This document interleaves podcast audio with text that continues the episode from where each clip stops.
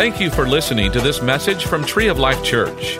Our prayer is that it will be a blessing to you and that you will find it helpful for life. So open up your heart to receive God's word for you. Awesome. Well, I'm excited to be talking with you tonight. We're in a series called Summer in Psalms. We're talking about some of our favorite Psalms. Uh, first, I want to thank people. Can we thank some people? Is gratitude okay? You know, what? Notes? Got it. If you need notes, raise your hand. If you need notes, if you're out there and you need notes, ushers are going to run to you. While we do that, I'm going to thank some people. Number one, my beautiful wife, Christy, is here today. Yeah. Um, it's amazing. You stop and think, I wouldn't have known to ask for somebody as good as you. And that's going to be a oh, statement, but it's true. I think we have to understand that you don't even know what you need as well as God knows what you need. Amen. Uh, the other thing is, can we thank the worship team and the production team? Amen. We tell our ushers all the time, thanks for keeping us in line. You know, we just, we need volunteers across this campus in order that the message can be heard. So I'm going to read some, uh, I'm going to read one of my favorite Psalms and then we're going to pray. So feel free to keep passing out announcements as I read. It says this, are you ready? Psalm twenty-seven in the N L T says, the Lord is my light and my salvation. So why should I be afraid? The Lord is my fortress, protecting me from danger. So why should I tremble? When evil people come to devour me, when my enemies and foes attack me, they will stumble and fall. Though a mighty army surrounds me, my heart will not be afraid. Even if I'm attacked, I will remain confident. The one thing I ask of the Lord, the thing I seek most, is to live in the house of the Lord all the days of my life, delighting in the Lord's perfections and meditating in his temple. For he will conceal me there when troubles come. He will hide me in his sanctuary. He will place me out of reach on a high rock. Then I will hold my head up high above my enemies who surround me. At his sanctuary, I will offer sacrifices with shouts of joy, singing and praising the Lord with music. Hear me as I pray, O Lord. Be merciful and answer me. My heart has heard you say, come and talk with me. And my heart responds, Lord, I'm coming. Do not turn your back on me. Do not reject your servant in anger. You have always been my helper. Don't leave me now. Don't abandon me, O God of my salvation. Even if my father and mother abandon me, the Lord will hold me close. Teach me how to live, O Lord. Lead me along the right path, for my enemies are waiting for me. Don't let me fall into their hands, for they accuse me of things I've never done. With every breath, they threaten me with violence. Yet I am confident I will see the Lord's goodness while I'm here in the land of the living. Wait patiently for the Lord. Be brave and courageous. Yes, wait patiently for the Lord. Let's pray. Father, we thank you for this day, and we thank you for the scriptures. We thank you for the Psalms. God, we thank you that this is a collection of writings of people who were honest before God, who worshiped with honesty, who poured out their heart before you, and who found you sometimes in desperate places.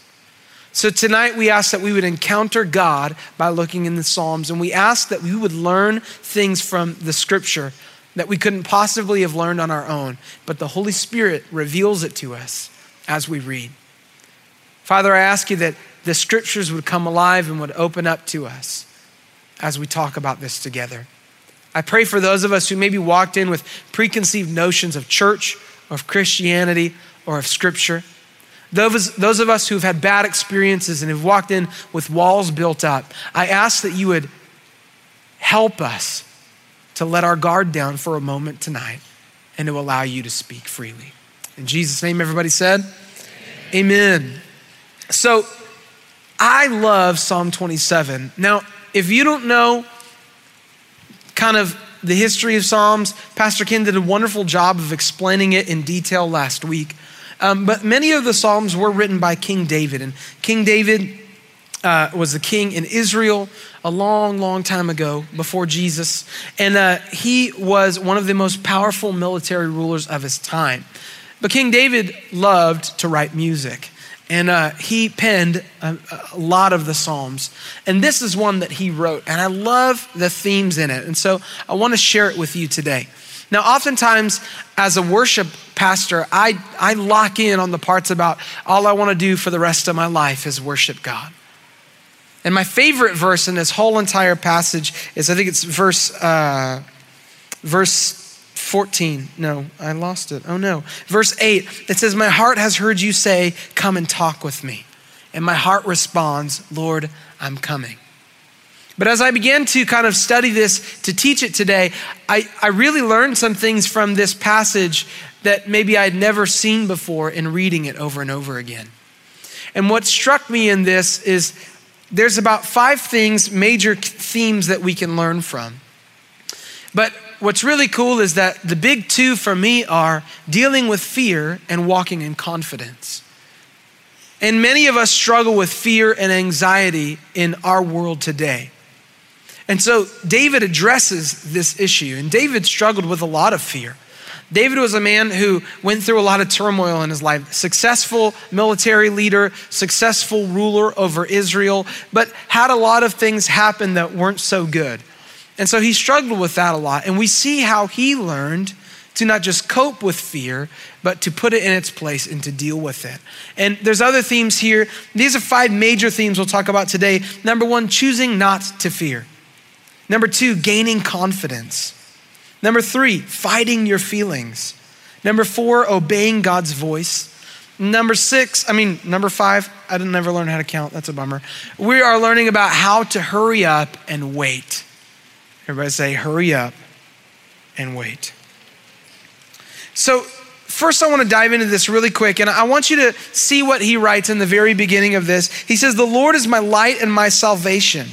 And then he goes on, he says, the Lord is my fortress, protecting me from danger. Now what happens is that David begins this psalm with a declaration of God's power. So David comes right out of the gate and he says, the Lord is my light and my salvation. It's pretty bold. He declares that God is the source of his salvation and his protection. But in response to these declarations, he then asks two questions. So he says, the Lord is my light and my salvation. So why should I be afraid? The Lord is the stronghold of my life, or this version says, my fortress protecting me from danger. So why should I tremble? See, there's two types of fear in life, healthy fear and unhealthy fear. Healthy fear and unhealthy fear. Now, here's some examples of healthy fear. If there's a lion coming at you, you should feel a slight bit of fear, right? If there's a tiger coming at you, you should feel a slight bit of fear. You should want to change your situation pretty quickly. Um, falling off a cliff is a healthy fear, right? I, my dad, when I was in seventh grade, uh, he retired from the military. When we drove from San Diego to Texas, he took me to the Grand Canyon. And uh, he was a little bit terrified. My dad is a tough guy. He was a Marine drill instructor. And he was a little bit scared because my seventh grade brain decided to get a little too close to the edge of the Grand Canyon. And so I scared my dad a little bit, and rightfully so. There's healthy fears like that. I'm not talking about like a paranoia and I'm always thinking about, well, what if I fall off of this? I'm talking about you should have a little bit of respect for the edge of a cliff. I grew up around the ocean and around water. My dad was a water survival instructor. And so you learn to not fear water, but to respect water, right? So there's healthy fears, but then there's unhealthy fears. There's people who have crazy phobias, and we know of some of those. Some of us have some of those, right? But then there's other unhealthy fears that we face. Maybe we face things like, what do people think about me? What are they gonna say about me? Pastor Karen on Sunday had an excellent portion of her message about what people think about us. I'd encourage you to go check it out. You might fear confessing sins and things that you deal with. Maybe you fear that because you don't want maybe God to be mad at you. Number one, the Bible says that if we confess our sins, he's faithful and just to forgive us of all unrighteousness. It doesn't say he's gonna get really mad at you. It says he'll forgive you. But number two, James says that we have to confess to have healing. And sometimes we're afraid of that because we think, well, number one, it's embarrassing. Number two, what if they tell somebody else? What are they gonna think about me? Let me say this. First of all, pick the people wisely. We all know the old thing, like don't go to a bar to try to talk to somebody about your problems that you don't know anonymously. You know what I'm saying? Or whatever that is for you. Hopefully it's not a bar. If you're about my age, it's a coffee shop. But don't try to find somebody to speak to about your problems anonymously. But find the right people, maybe somebody you can trust or a counselor, or whoever that may be. But the other thing is, is embarrassment and pain worth freedom? There was a movie about the late uh, Rich Mullins. He was a, obviously a famous singer, if you know who he was. He was a Christian, but he had a lot of struggles in life. It's a, it's a pretty interesting movie. And a guy asks him in the movie, and this is probably not an actual quote from his life, but it's fascinating. A guy asks him in the movie, "Rich, are you free?" And Rich Mullins turns to him and he says, "What does that mean?" And the guy looks at him and says, "A free man would know what that means." You know, maybe sometimes we're afraid of talking about things, but really the pain it would take to talk about it would liberate us to walk in true freedom. I think that's for, that's for a lot of us. Maybe fear of failure. Now I get that. I mean, let's say you're trying a new business venture. You don't want to lose all your money, but you've got to someday overcome the fear of failure or else you're never going to try anything new. There's lots of fears that we have in life. Some are healthy, some are unhealthy. But I like what David does here because when he asked, "Why should I be afraid?" he addressed how illogical fear really is. So he starts by saying how big and how awesome God is. The Lord is my light and my salvation. The Lord is the stronghold or the refuge of my life. He protects me, but he follows it with questions. And these questions are important. He says, so why should I be afraid? Why should I tremble? He addresses the fact that if you truly believe that God is as big and as awesome as he says he is, then fear is illogical. If God's on our side and he's all powerful, what reason do we have to be afraid? You know, even some healthy fears, you don't have to fear them when God's on your side. Maybe you're faced with a diagnosis, whatever it may be. Maybe you're faced with an unforeseen financial crisis that was not your fault in any way, medical bills or whatever that may be. And some people would say, man, you ought to be worried about that. But I would challenge you that maybe that fear is illogical if you really believe in how good and how amazing and how big your God is. Hebrews thirteen six says this, so we can say with confidence, the Lord is my helper, so I will have no fear. What can mere people do to me? I love that attitude. It doesn't give you a right to be arrogant or cocky. Well, you can't do anything to me. Look at God. It doesn't work that way. But what I love about that is it says, listen, I understand that if God's on my side and he is as powerful as he says he is, then I don't have to fear people. I don't have to fear circumstances. I don't have to fear a diagnosis. I don't have to fear that my teenager's never gonna walk with God. I can rest assured in his promises. If God told you to do something, your job is to listen to what he said, to obey it, and then it's his job to make it come to pass as long as you've done what he said. That's where the absence of fear comes in, I believe. See, David didn't just choose not to fear. He chose to replace fear with confidence. You can't just say, I'm not gonna fear. Okay, well then what are you gonna do? Because you gotta do something in, in place of it. So David didn't just say, I'm not gonna be afraid. He said, I'm gonna be confident. And I love when he says, or where he said that, he said, I will remain confident. That's future tense. It was pre-decided in his heart that no matter what came against him, whether it was a person or an army or an entire nation, he would remain confident. We often believe that confidence is out of reach. And maybe we believe that confidence is for the people who are smarter than us or have more financial security than us, or who have already found somebody to marry, or confidence is for people who look better than us or whatever that may be. But confidence is a mindset that anyone can choose if they engage God in the process. Confidence is a mindset that anyone can choose if they engage God in the process. So how do we gain confidence? Number two, gaining confidence. Immediately after David says, I will remain confident. No matter who attacks me, no matter who comes up against me, I will remain confident. Immediately after it, it's like David just takes a sharp left turn and takes us into nowhere. Sometimes the Psalms honestly come across to me like, where are we going with this? Can I just be honest? Paul's the same way. And honestly, sometimes the reason is because like with Paul, he would be just standing there speaking and somebody would be writing it down. So imagine if you were just talking out a letter, maybe kind of like voice to text for us, but probably more accurate, right? Nothing scary in there. Um, but he would just be speaking stuff. Now I heard it said one time that sometimes what would happen with King David was he would go to the tabernacle and he would worship and people would be writing down what he was worshiping. So maybe that gives us some perspective on why it maybe came out the way that it did. I don't know if it was free form or he had written it before and brought it to the tabernacle to worship, but that gives me some perspective on sometimes the gamut of emotions that we see in the Psalms.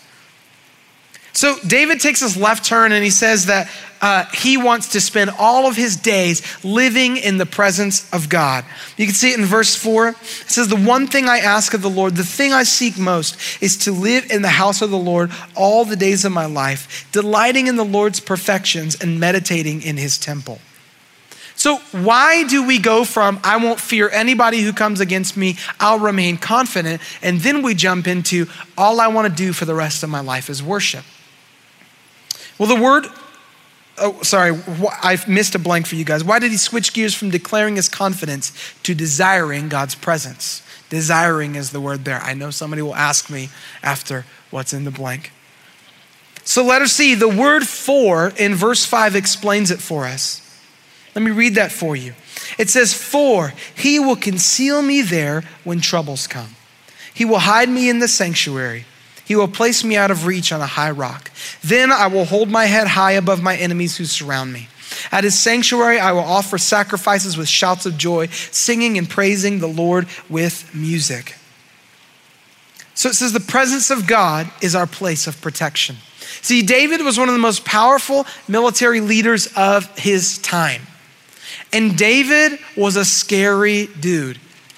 He was really, really, really good at fighting.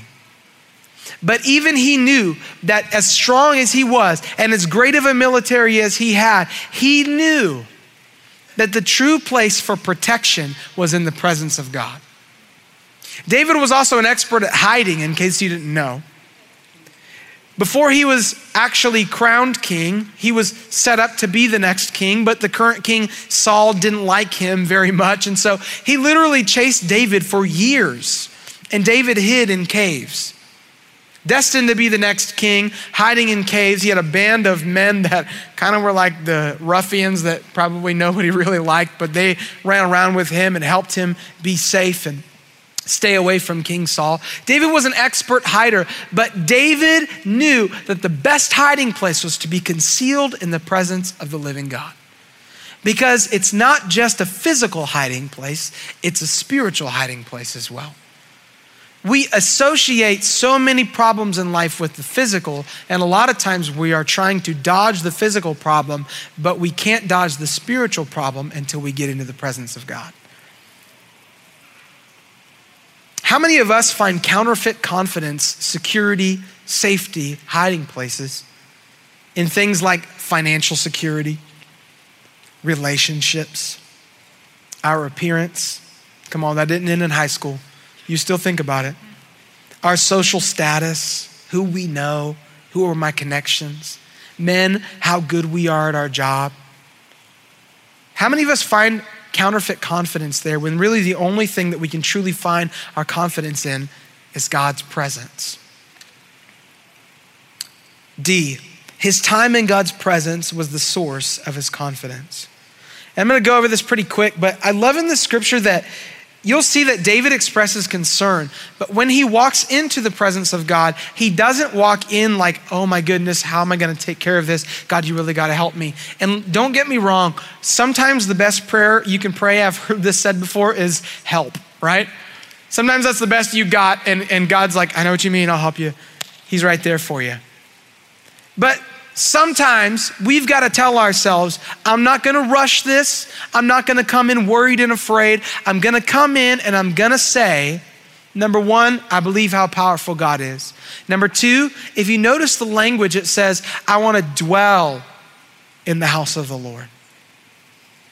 You don't tell somebody, I'm going to go dwell in San Diego on vacation for four days. You tell them I'm going to go visit, right? Dwelling means you're going to stay there for a while. It means you're gonna rest. It means you're gonna put roots down. David wanted to dwell in the presence of God. He wasn't rushed. He wasn't hurried. He wasn't worried. He was there to put some roots down and spend time in the presence of God. So David said that he wanted to dwell there. Think about this. Fear fades when you behold the face of Jesus. E, David was confident, not arrogant. I'm gonna move really fast through these. F, arrogance is self-centered. It hinges on our ability to take care of things and it absorbs the glory. Like a black t-shirt while you're mowing the lawn in July. Confidence is God-centered, letter G. It hinges on our inability to adequately care for ourselves and his total power and willingness to do so for us. Not just his power, his desire to take care of you. Instead of absorbing the glory, it deflects it toward him. It's been said that private prayer produces public power. I love that quote. Did you know that Joshua, who led the children of Israel across the Jordan River miraculously and into the land that God had promised them, where they defeated thirty-one kings. Did you know that before he ever became the leader, he would go into this tent where the presence of the Lord would be with Moses. And Moses would get a word from the Lord and he would leave and he would take care of what he needed to take care of because he was the leader and Joshua was kind of like his right-hand man. And Joshua, the Bible says, would stay in the tent where the presence of the Lord was. Joshua spent time in the presence of the Lord so that when the day came for him to have the torch passed to him by Moses when Moses passed away, he was confident enough, and he still struggled with a lack of confidence if you read Joshua one, but he knew the voice of the Lord and he knew how to abide in the presence of God. So when God told him, listen, you're gonna take charge, this is what's gonna happen. I want you to meditate on my word, which just means think about it over and over again. I want you to think about it all day so that you'll be able to do all that it says. And I want you to follow my instructions. Joshua knew God enough to know his voice, to be able to abide in his word and in his presence. And he trusted him enough because he knew him to obey what his instructions were. Knowing somebody produces trust and trusting somebody produces obedience. If you have an obedience problem, you may have a trust problem. Think about this. Time in God's presence produces confidence in the promise. And confidence in the promise produces praise even during the process. I'm gonna say that a little bit slower. Time in God's presence produces confidence in the promise. And confidence in the promise produces praise even in the process. The process meaning, was David praising God when he was stuck in caves waiting on Saul to quit trying to kill him? Yeah. Because he spent time in God's presence. It didn't matter where he was at. Well, I wish I could be at the tabernacle or at church so I could spend time in God's presence. He sat there in caves and he spent time with God. Do you know when John wrote the book of Revelation? He was spending time in the Lord's presence. He said, I was in the Spirit on the Lord's day, which is the Sabbath. And he was on ex- he was in exile on the island of Patmos. He got in trouble with the Roman government for preaching Jesus. He was in a place where you don't want to be. Basically, he was in a work camp. But he didn't let the circumstances and the area that he was in dictate whether or not he could be in the presence of God. And because he spent time in the presence, then he knew the promises of what was to come. So we've got to, in the middle of the process of all the tough things that life throws at us, we have to engage the presence of God, remember his promises, have confidence in them because we've learned the character of God. And then we can praise him in advance for what's to come. Because this is how David did it. He talked about, I want to be in the presence of God because he'll conceal me there. And in verse six, he says, then I'll hold my head high above my enemies who surround me. Get this. At his sanctuary, I will, future tense, offer sacrifices with shouts of joy, singing and praising the Lord with music. It tells me that if you walked in tonight and your teenager is running wild and your finances are a mess and your marriage is in shambles and you don't know what you're gonna do and your health is bad or whatever that may be, you can still choose to have confidence in the promise of God, enter into his presence and declare praise before you ever see anything happen. Amen? It's awesome. So number three is fighting your feelings. Now be honest with me. Have you ever wondered, did God forget about me? I'd just be really honest with you. I've been in the place before where I've said, how come they're getting so blessed? And this is when you get really judgmental. Look at what they do and look at what I do. How are they getting so blessed? If you haven't been there, teach me your ways. Sometimes you feel like God forgot about you. David felt that way at times, but here's what I love. He felt that way sometimes, but he himself declared in Psalm thirty-seven twenty-five, once I was young and now I am old. Somebody say amen. Yeah. Yet I have never seen the godly abandoned or their children begging for bread. I have never seen people who pursue Jesus abandoned by him or begging and scraping and trying to make it. God will provide for you. We often wonder where God is, but the truth is, is that he's in the same place he's always at, on the throne and in control. Now, really the choice is, are you going to give him control of your life though? Because you can take it back if you want. We sometimes feel as though God has hidden himself, but in reality, he has invited us into his presence by way of Jesus. God is not hiding from you. God has invited you into the secret place. David asked God not to abandon him, but then he reminded himself in verse ten that God will never do that. He said that even if my father and mother abandon me, God will never forsake me. Now, actually, what's really cool is it says actually that the Lord will hold me close. And I'm gonna go through this very, very quickly. But if you feel like you've been abandoned by maybe your actual family, maybe it was a father or a mother, and I wanna clarify this. Sometimes we think of abandonment, I read this today and it was so good. Sometimes we think of abandonment as somebody leaving a situation. But sometimes in the grief process, if somebody passes away, you feel like they abandoned you. If you feel like you've been abandoned by maybe a physical family member, maybe a friend, maybe somebody who you thought was almost like, like they, they felt like they were spiritual family to you, then what David addresses here is he says, even if they abandon me, the Lord will hold me close. And that Hebrew word can mean to gather, to receive, to protect, or it was even used as a, as a way to say like heal in cases of people who had skin conditions. If you feel like you've been abandoned by your father or your mother or whoever, here's what I know is that God's desire is to heal you, to pull you close, to protect you, and to free you from that.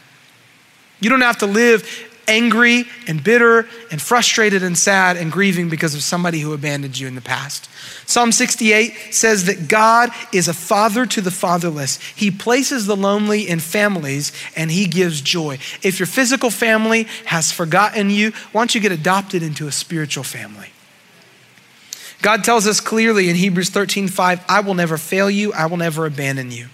So think on this, we should express our feelings in God's presence so that he can remind us of his promises. David didn't pull punches. David said, hey, don't leave me, don't abandon me. And sometimes he would say, I feel like you did. But every time God would remind him of the promise that he would never leave him. Number four, obeying God's voice. Letter A, spending time in God's presence helps me hear his voice and trust him enough to obey his instructions. I'm gonna say something tough. Some people say, I just have to learn the hard way. well, you know, I'm just an experiential learner. Or they may speak that over other people. Well, you know, my son, he just has to learn the hard way. I want to say, no, you don't have to learn the hard way. No, you're not just an experiential learner. People say experience is the best teacher. That's a lie. Wisdom that comes from the Holy Spirit and from the Bible, that's the best teacher. And it's really gracious of Jesus to come and to die on the cross for our sins, to spend th- three days in a grave and to rise again, and then to go to heaven and send the Holy Spirit, who the Bible says leads us into all truth. He reveals the scripture to us and gives us wisdom. It's really gracious of him to do that so that we wouldn't have to learn by experience and mistakes. So let's not insult the grace of God and the wisdom of the Holy Spirit in the scriptures by saying we have to learn by experience, because it's not true. And God wants to help you not learn that way. Following God's instructions clears my path and keeps me far from the enemy's traps. It clears my path and keeps me far from the enemy's traps. God has a plan for your life, but so does the devil. His might not be quite as specific, but it looks really bad. It's to steal, to kill, to destroy everything good and fruitful inside of you. And along the way, to make you think that this is better than the plan that God had. And so it's really important that we understand how to hear the voice of God and follow his instructions, because what it does is it steers us clear of the traps of the enemy. Think about this. How many of our failures can be attributed to a simple lack of time in his presence? Not all of them. Sometimes we're just humans and we are what we like to call dumb. I always say D U M, dumb, just to make people think that I'm dumb, and it's awesome.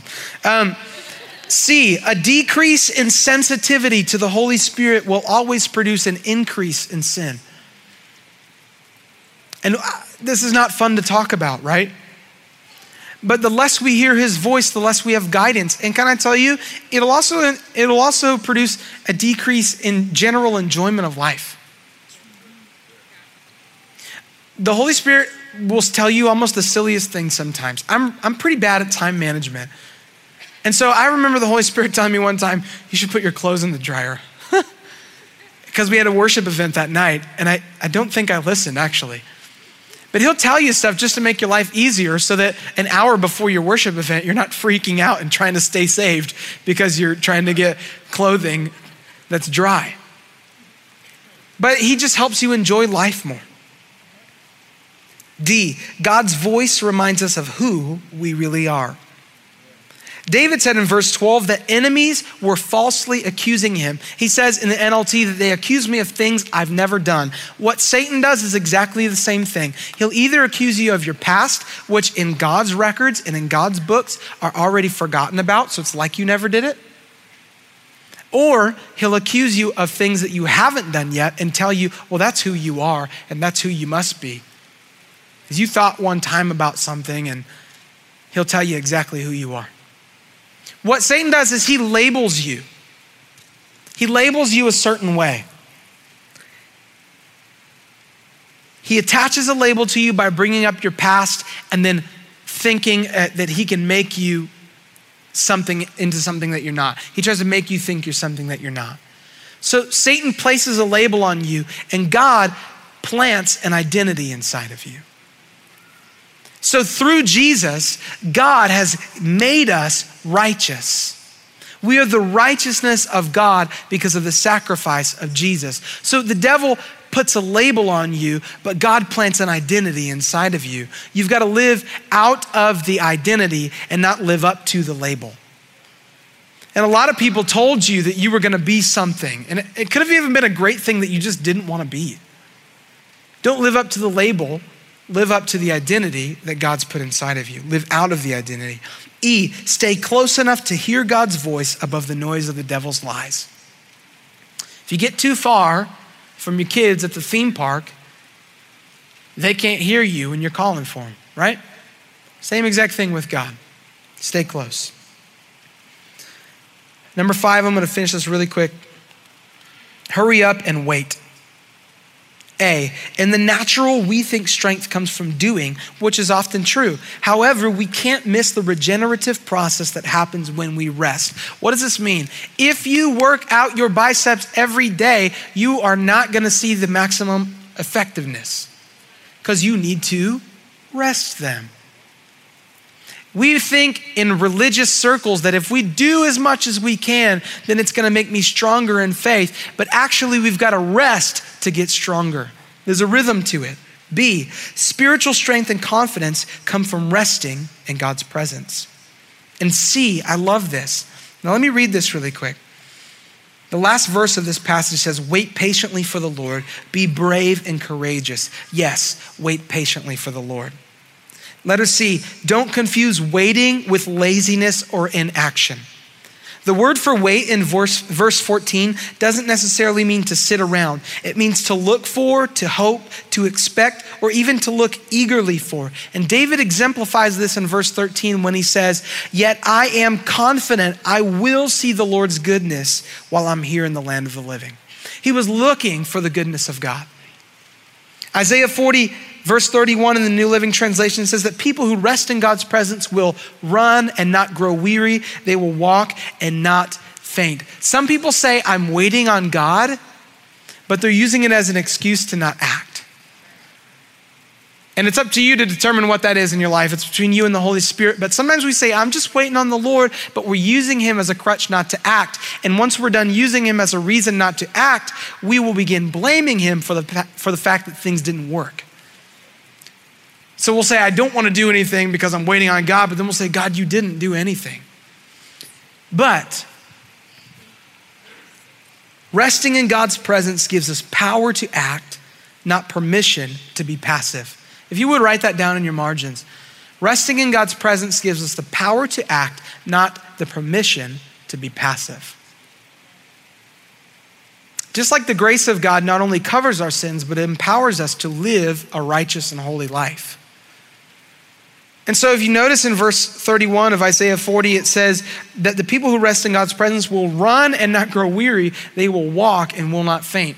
That means that they rested in God's presence and then they got up and they did something. And we've got to do the next right thing. As I've heard said before, we've got to do what God's already told us to do. Letter D, waiting is an act of faith. And letter E, religion teaches us that we'd better make things happen in our own strength and righteousness, but it always leads to frustration and tiredness. God's word teaches us that in order to truly grow, we must operate out of the strength found in his presence. Now I'm gonna pause for a second, and I mean this very, very, very honestly, and the band can come up. I'm a worship leader, so I know what it's like to get a, a Was it, were we supposed to come up and play keyboard right now or not? So that's why I said the band can come up. Sometimes we sit back there and go, I don't know if we're supposed to be up there. You've seen it happen. Challenge yourself. Now listen to this. Challenge yourself.